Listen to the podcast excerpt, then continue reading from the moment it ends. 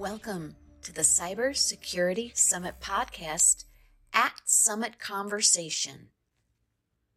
Hello, everyone. I have with me Gerard Montoya from Truvantis, and we're going to talk a little bit about privacy. But first, Gerard, can you tell us a little bit about yourself and your special association with this act- the summit? Yes, absolutely. Uh, I've been with the summit ever since its foundation.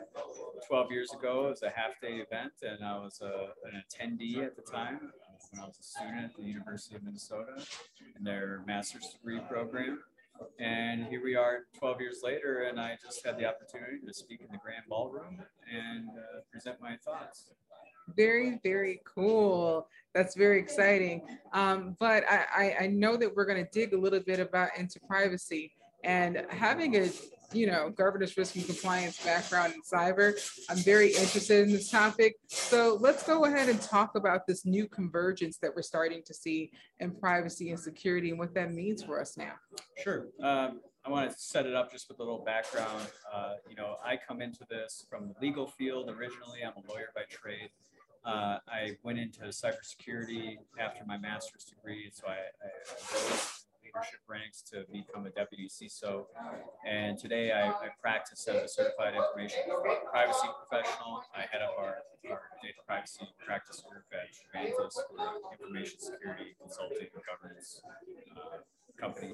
So with that background, uh, I have this unique lens to see some different forces at play. And uh, one of the things I'm recognizing is what I would call this discovery of the relationship between security and what's called privacy.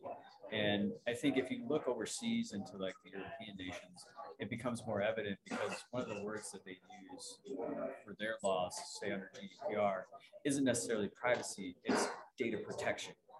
And when you start thinking from a data protection standpoint, then you can start seeing the overlap with uh, security and it changes the narrative something.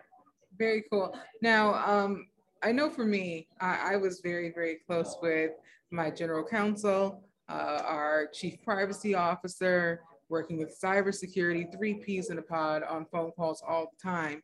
Um, but I would love to hear in your words, why is it so important to get all of those people at the table to work together?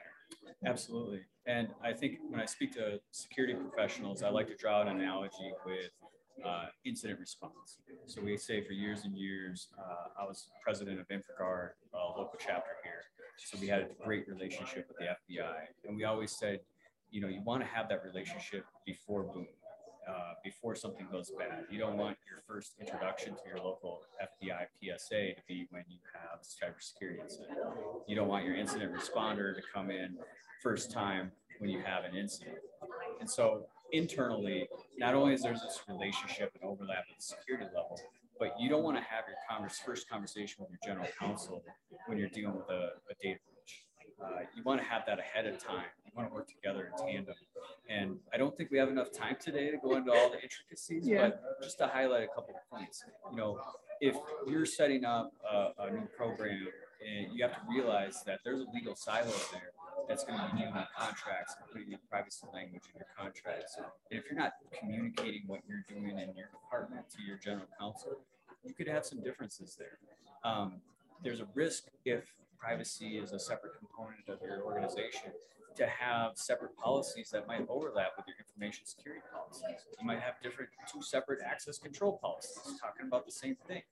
And then you have a risk of non-compliance, which today, with the evolution of more and more laws, um, you're seeing an increased risk of compliance. So I think it's imperative that you bring these people in and you bring them in early and you talk together and, and work as a team. And I think one of the key points I want to make to, to, to everyone is to recognize that we're in the business to, to help the, the business do whatever it does. It does a thing it sells widgets, whatever it is, it generates revenue because that's what the company's supposed to do. And if you're not a sync with that, you have to realize that you're at a real risk of not getting what you need and running counter to the company objectives. And the company's going to find a way to make that revenue. And I like to use this word uh, income and outgo. Uh, if you have too much outgo, too much overhead without uh, link to the income, uh, out, out's going to go your job. And you know, so if you align with it though, on the other hand, income will the resources, income will what you need, the technologies. So that's why it's really important for these conversations to align the objectives and work together, but keep in mind the business focus of what your company actually does. Very, very well said. Um, I, I know that you had mentioned how Europe did uh, GDPR. We have California CCPA. We have other states that are doing a lot of individual things as well. And uh, we also have the um, uh, USA is starting to try to figure out how we're going to do this federal thing with privacy as well. But I, I'm curious, you know, what can we glean from the way that we've implemented cybersecurity um, to help us move into having more practices around privacy? Yeah. Uh, it's a great question. And I think what we've learned in, in, security is there was a time at this very conference years ago where we had a, a conversation about how the industry is too reactive. We look at things and we just we adapt to whatever the hot button issue is of the day. And we had a, a need to move to what's called that left side of it.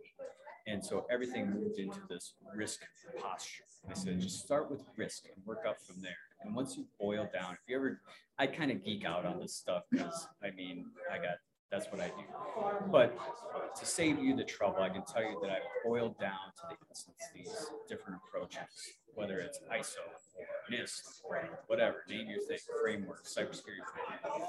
They all boil down to these key elements, basics of risk management. And once you get there, you recognize that you can do security first, and the, the compliance with these different regulations follows. And in privacy, the privacy legislative space, it tends to come at it from that reactive posture. And I think what it needs to do, and the whole message I'm trying to evangelize, is come together with security that's already been through this, they've seen this movie, develop, integrate yourself with this risk-based posture. And as these new laws come online, they develop, as you know, next year we're seeing five new legal changes coming in the United States alone. As those come in, if you're doing security first and looking at this from a data protection perspective, it's going to be much easier for you to communicate and, and manage the business obligations for protecting consumer rights. Wonderful, wonderful. I love how you talked about data protection and how that's the key and keeping security first helps us do that. Um, I do want to thank you for your time. Thank you for sitting down with me, having a small conversation. And I look very, very forward to hearing more from you in the future. Oh, thank you very much. Thanks for joining us today at the Cybersecurity Summit podcast. See you next week. We invite you to join our Cyber Pro community on LinkedIn at Cybersecurity Summit.